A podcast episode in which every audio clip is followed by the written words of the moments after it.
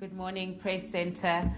I cannot tell you how much I miss being with you all. I truly look forward to the time or the day when I can visit you all again. I am thankful that with all that we've been through um, globally, we can still connect online.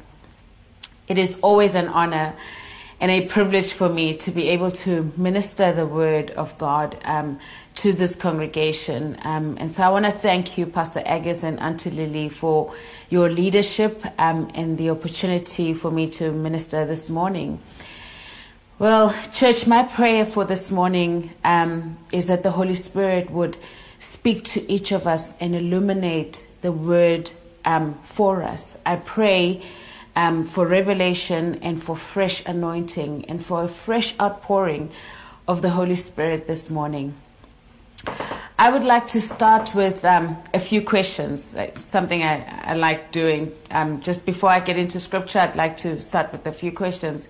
When do you think um, a person's word matters? When does it matter for someone to keep their word? Is it when um, everything is going well? Or is it when they are tested and, um, and it might cost them something? When does it matter? For instance, we use, you know, phrases such as, I love you to the moon and back. Um, now, I've, I have a friend that likes saying that. Like, I love you to the moon and back.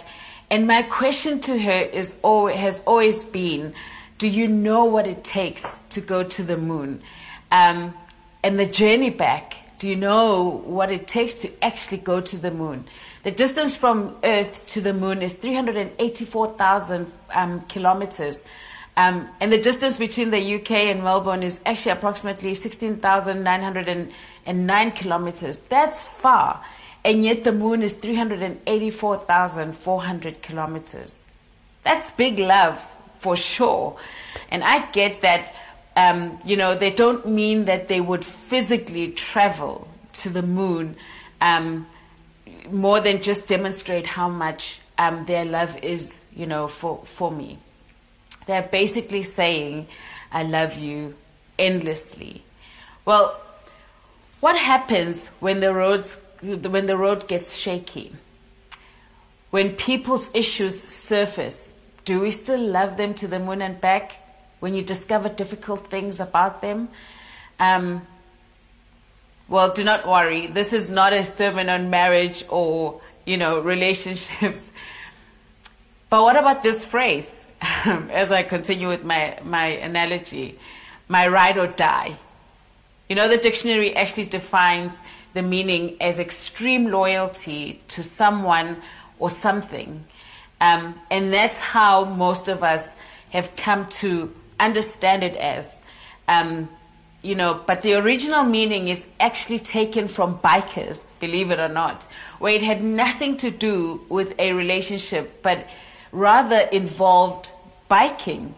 So the expression meant a biker would rather die if he couldn't bike anymore. Um, whichever meaning you know and understand, both simply come to the conclusion that whether it's the person or the bike itself, you're willing to meet with death rather than to live without without it or without the individual. You'd go to an extreme to extreme lengths to protect the person, um, or you'd lose the meaning of life if you could no longer bike or whatever replaces, you know, biking for you. So, taking these phrases into consideration, when does it matter for you to go to the moon and back for a person? When does it matter? Does it matter when they can go for themselves? Or is it more important when they need someone to actually go to the moon and back, when they need someone to do something? that extravagant for them? When does it matter for someone to know that you love them endlessly? When they are popular and are loved by many, or when no one wants to be associated with them and they are possibly down and out?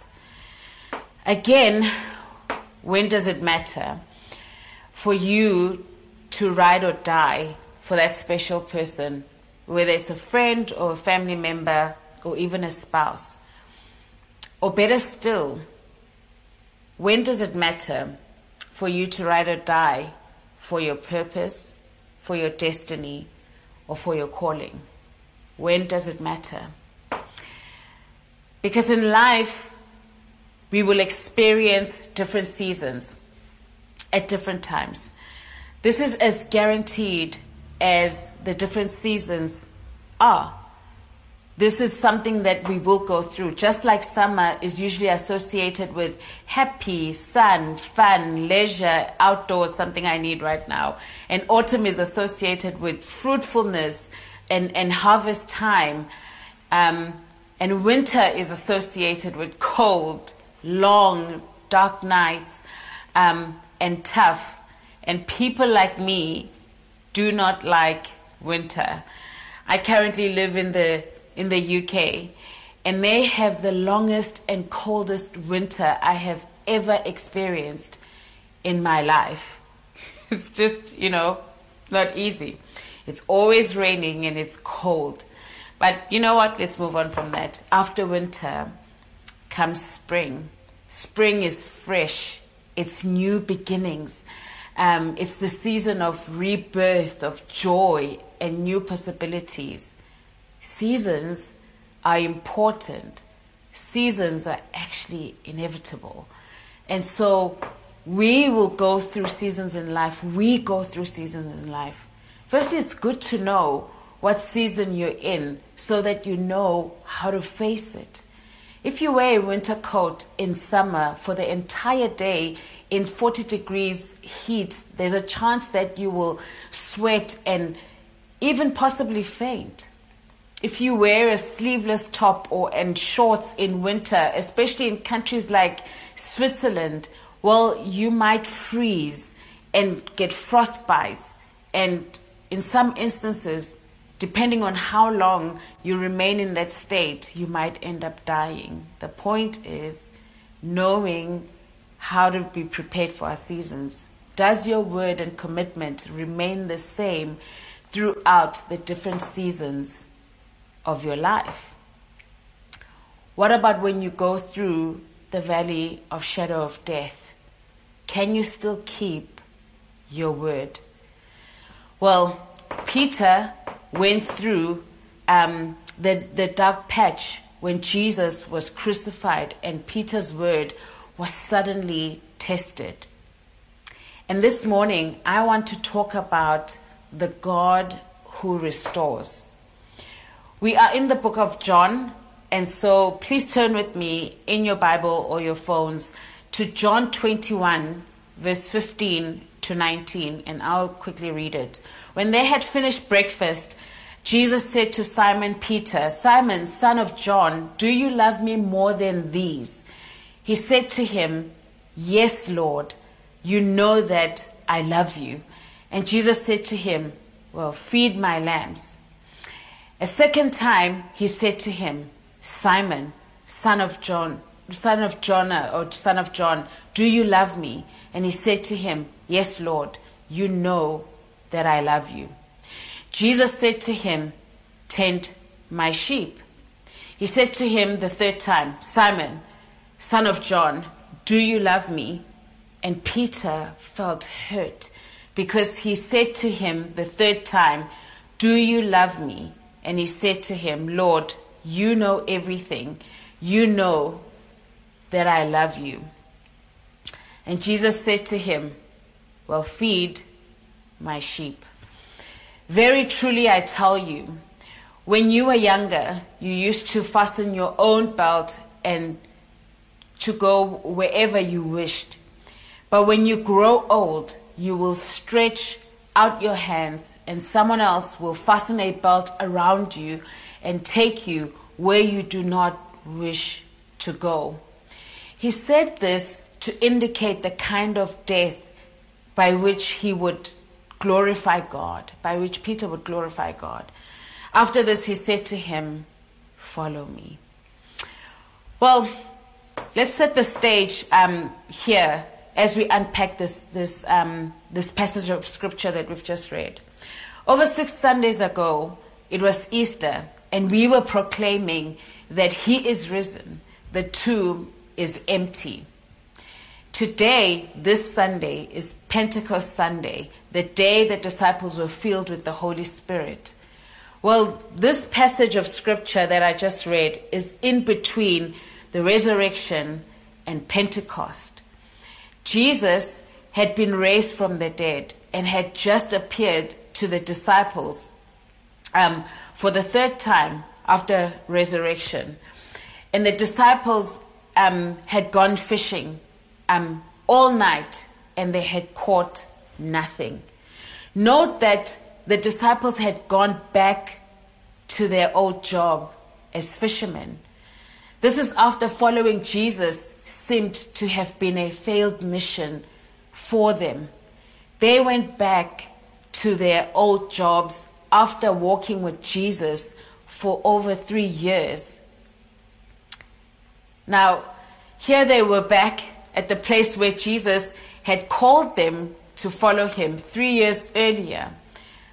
Why did they go back? Why did the disciples go back to their old job? Well, their rabbi, their Lord, the one who they thought would be king over Israel, had been crucified. This is not how they anticipated the story to end. A lot had happened during the crucifixion. Peter had denied Jesus three times, as Jesus had told him that he would in John 13, which we will look at um, a little later. The other disciples had fled the scene um, during crucifixion. And so, with their dreams shattered, um, they, were, they went back to their old lives. I wonder what dream of yours has been interrupted um, and has come or has come to a halt that you are considering your options. Whether to go back to your old ways and completely abandon the path um, that has caused you pain. This is where the disciples had found themselves. This is where Jesus finds them. And so when Jesus shows up, they were um, even failing at what they used to be brilliant at, which was to fish. They were fishermen. And at this point, they couldn't catch anything. And so Jesus tells them to cast their net on the other side. Um, and they pull, um, and then they pull out the catch of their career. They couldn't even handle the success that Jesus, uh, of that catch. The net was not strong enough for the catch. When they came out of the water, there was already fish on charcoal, and so Jesus invites them to have breakfast with him. Um, the provision was already there, waiting for them, over and above um, the catch of their lives. All this success in just the first part of the day, the morning when Jesus arrived. Now, back to the passage of scripture um, we just read. The first point is defined by Christ and not our circumstances. You see, Jesus calls Peter aside after breakfast. We've already read that. Note that when Jesus called Peter, what did he say? He said to him, Simon, son of John, come with me. Why is this important? Why is it important to note this? Well, Jesus called Peter by his old name. See, in Matthew 16, 13 to 18, this is, this is what it says. That now when Jesus came into the district of um, Caesarea Philippi, he asked his disciples, who do people say the Son of Man is? And they said to him, giving him different answers. Some say John the Baptist, um, but others say Elijah, and um, still others say Jeremiah, um, you know, or one of the prophets. And he said to them, But who do you say that I am? And Simon Peter answered, You are the Messiah, the Son of the living God. And Jesus answered him, Blessed are you, Simon, son of John. For flesh and blood has not revealed this to you, but my Father in heaven. And so they had had this encounter. And Jesus continues to say, And I tell you, you are Peter, and on this rock I will build my church, and the gates of Hades will not prevail against it. Well, we see from this passage of scripture and from this encounter that in that moment, Peter's identity changed from Simon, son of John, he became Peter. And Jesus is very clear that Peter couldn't have known that he was um, the son of the son of God unless the Father revealed it to him. This was not something that Peter could have guessed or was told by someone else. It was revelation from the Lord. Now, this is important because Peter gets a new identity. He was in that moment um, that Jesus defined that he was defined by Christ, and from then on, the Lord was going to build on that revelation that Peter had had. He was not just going to motivate or inspire Peter with a new name, but Jesus was going to build his church on that rock of the revelation that he had because Jesus was and is that rock, that foundation that we can build our lives on, our purpose and our assignment on. So, this was an important moment in Peter's life. He was defined by Christ. So, what's happening? What is happening in this moment? Why is Jesus addressing um, Peter as Simon, son of John? What's, what's going on here?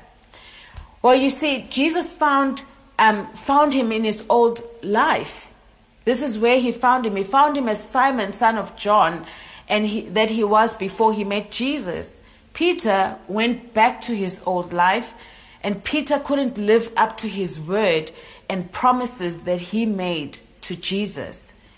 His failures and disappointments led him back to his old life, his old ways, um, separating himself from the new identity that Jesus had given him. It is incredible what Jesus does to Peter in this moment. He starts with the true state of where Peter was at.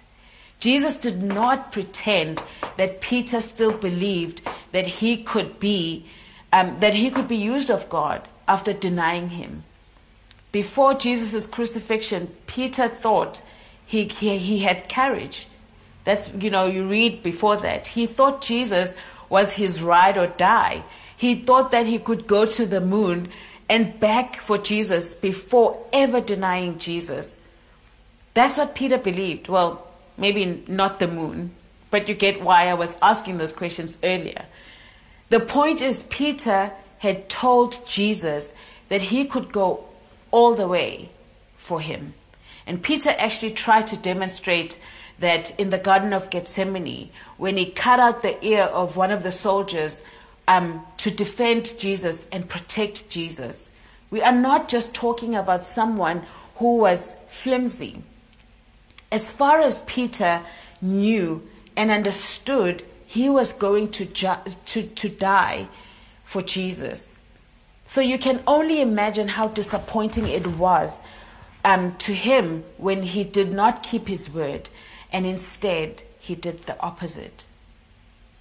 Peter did not know himself anywhere near well enough, but Jesus did. And so Jesus calls him by his old name, not because Jesus was disappointed with Peter, he called him by his old name in order to restore Peter's identity in him. The only way for any of us as believers to overcome our weaknesses is first to be made to face them and to admit that they are there, and then to repent of them and to seek the Lord's grace and power of the Holy Spirit to be able to overcome them. And therefore, Jesus meets Peter where he truly was, and Jesus meets us where we truly are. And the question that I have for us this morning is what have the disappointments um, of life done to your identity in Christ? Do you still believe the words that the Lord spoke to you before the storms of life um, shook your faith? I don't know where you find yourself this morning and where you are in your journey. But if you're at a place where um, you're willing to settle due, um, due to disappointment um, or due to waiting on God's word to come to pass in that area of your life, there will be an opportunity at the end for, for prayer um, after the sermon that um, for God to be to, to restore you back to who He says you are, just like Peter. The second point is um, the second point this morning is serve Christ compelled and driven by His love. See, Jesus continues in the conversation asking Peter, "Do you love me more than these.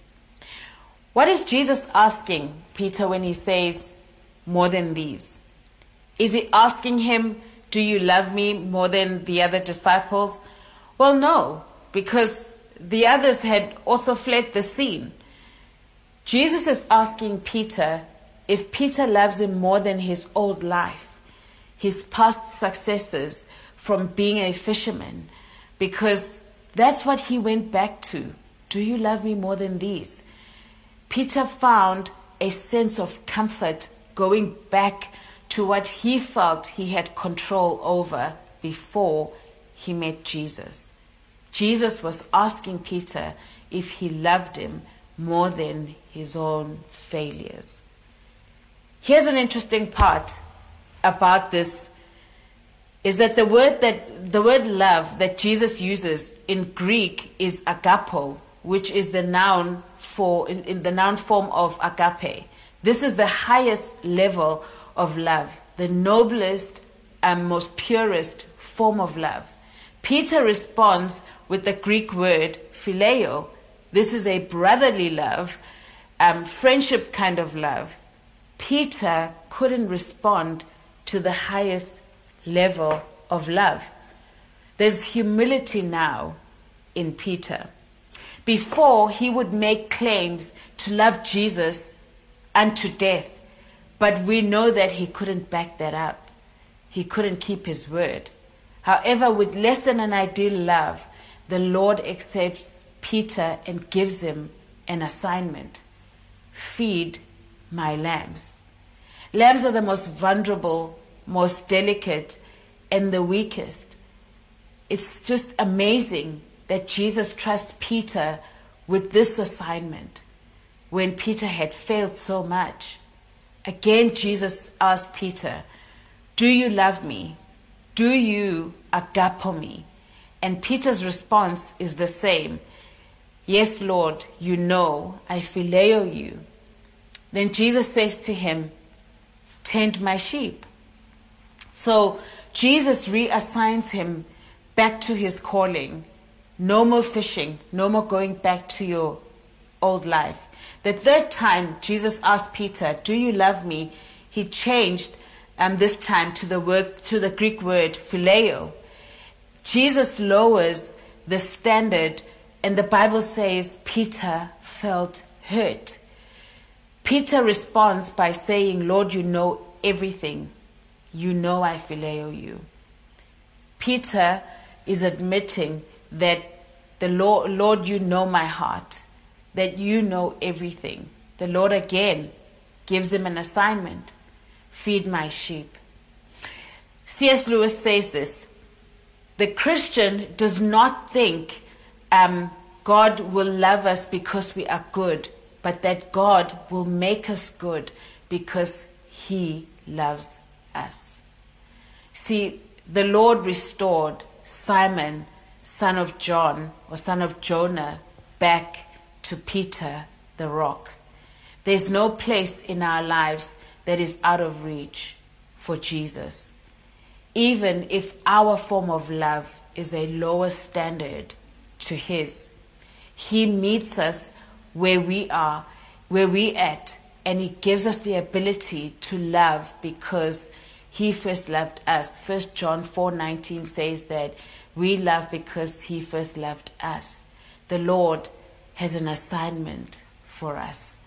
He trusts us not because we are capable, but because through his love we can conquer anything. The final, the third and final point is characterized by sacrifice for Christ.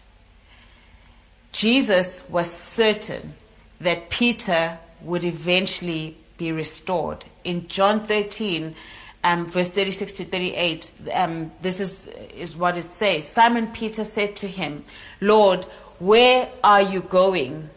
And Jesus answered Peter, Where I am going, you cannot follow me now, but you will follow afterward. Peter said to him, Lord, why can I not follow you now? I will lay down my life for you. See the promises, his word. Jesus answered, Will you lay down your life for me? Very truly I tell you, before the cock crows, the cock crows, you will have denied me three times. Though Peter's courage um, left him and he denied and deserted Christ in order to escape suffering in the high, in the high priest court um, and at the cross, as we have seen um, in, in the main scripture from the passage of scripture that we read, Peter was restored. And then it was Pentecost. And through the power of the Holy Spirit, he then served and followed Christ devotedly for the rest of his life. Corrie ten Boom says this Perhaps only when human effort has done its best and failed would God's power alone be free to work. See, the journey of faith with, the journey of faith with Jesus is lifelong. There will be many lessons to learn along that road, just like we've seen with Peter. However grateful to the Lord we may be for what He has done for us, and however determined we may be to love, obey, and follow Him, our love and determination are not enough in themselves um, to keep us following Him as we should. You know why? Because we have hidden weaknesses within within us, and if we depend solely on our resources, we would easily ruin the whole procedure. But thanks be to God for the hope that we have in Jesus Christ. We too can be restored and be healed.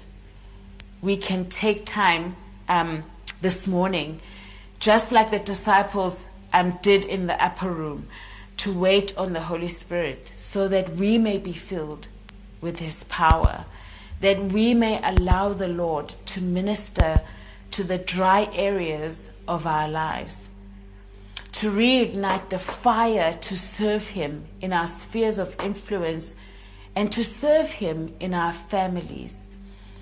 Won't you just allow the Holy Spirit to fill you and clothe you with His power to break every chain of bondage, addiction, disappointment, fear of failure, hope deferred, sickness in your body, grief, loss, shame, whatever you are facing?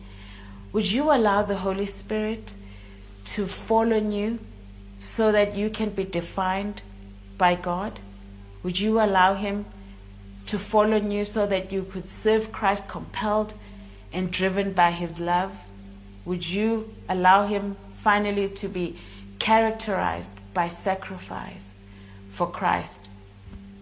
And finally, for those of you who feel exhausted and not inspired in your job and your studies or your role as a parent or a spouse, whatever has caused you to be exhausted or disappointed, won't you allow the Holy Spirit this morning to fill you afresh with His power? Corrie ten Boom puts it this way when trying to do um, when trying to do the Lord's work in our own strength is the most confusing and exhausting, tedious of all work. But when you are filled with the Holy Spirit, then the ministry of Jesus just flows out of you. Jesus, good morning, Praise Center. I cannot tell you how much I miss being with you always to shine upon you and give you peace. May the Lord lift up his countenance upon you and be gracious to you. Amen.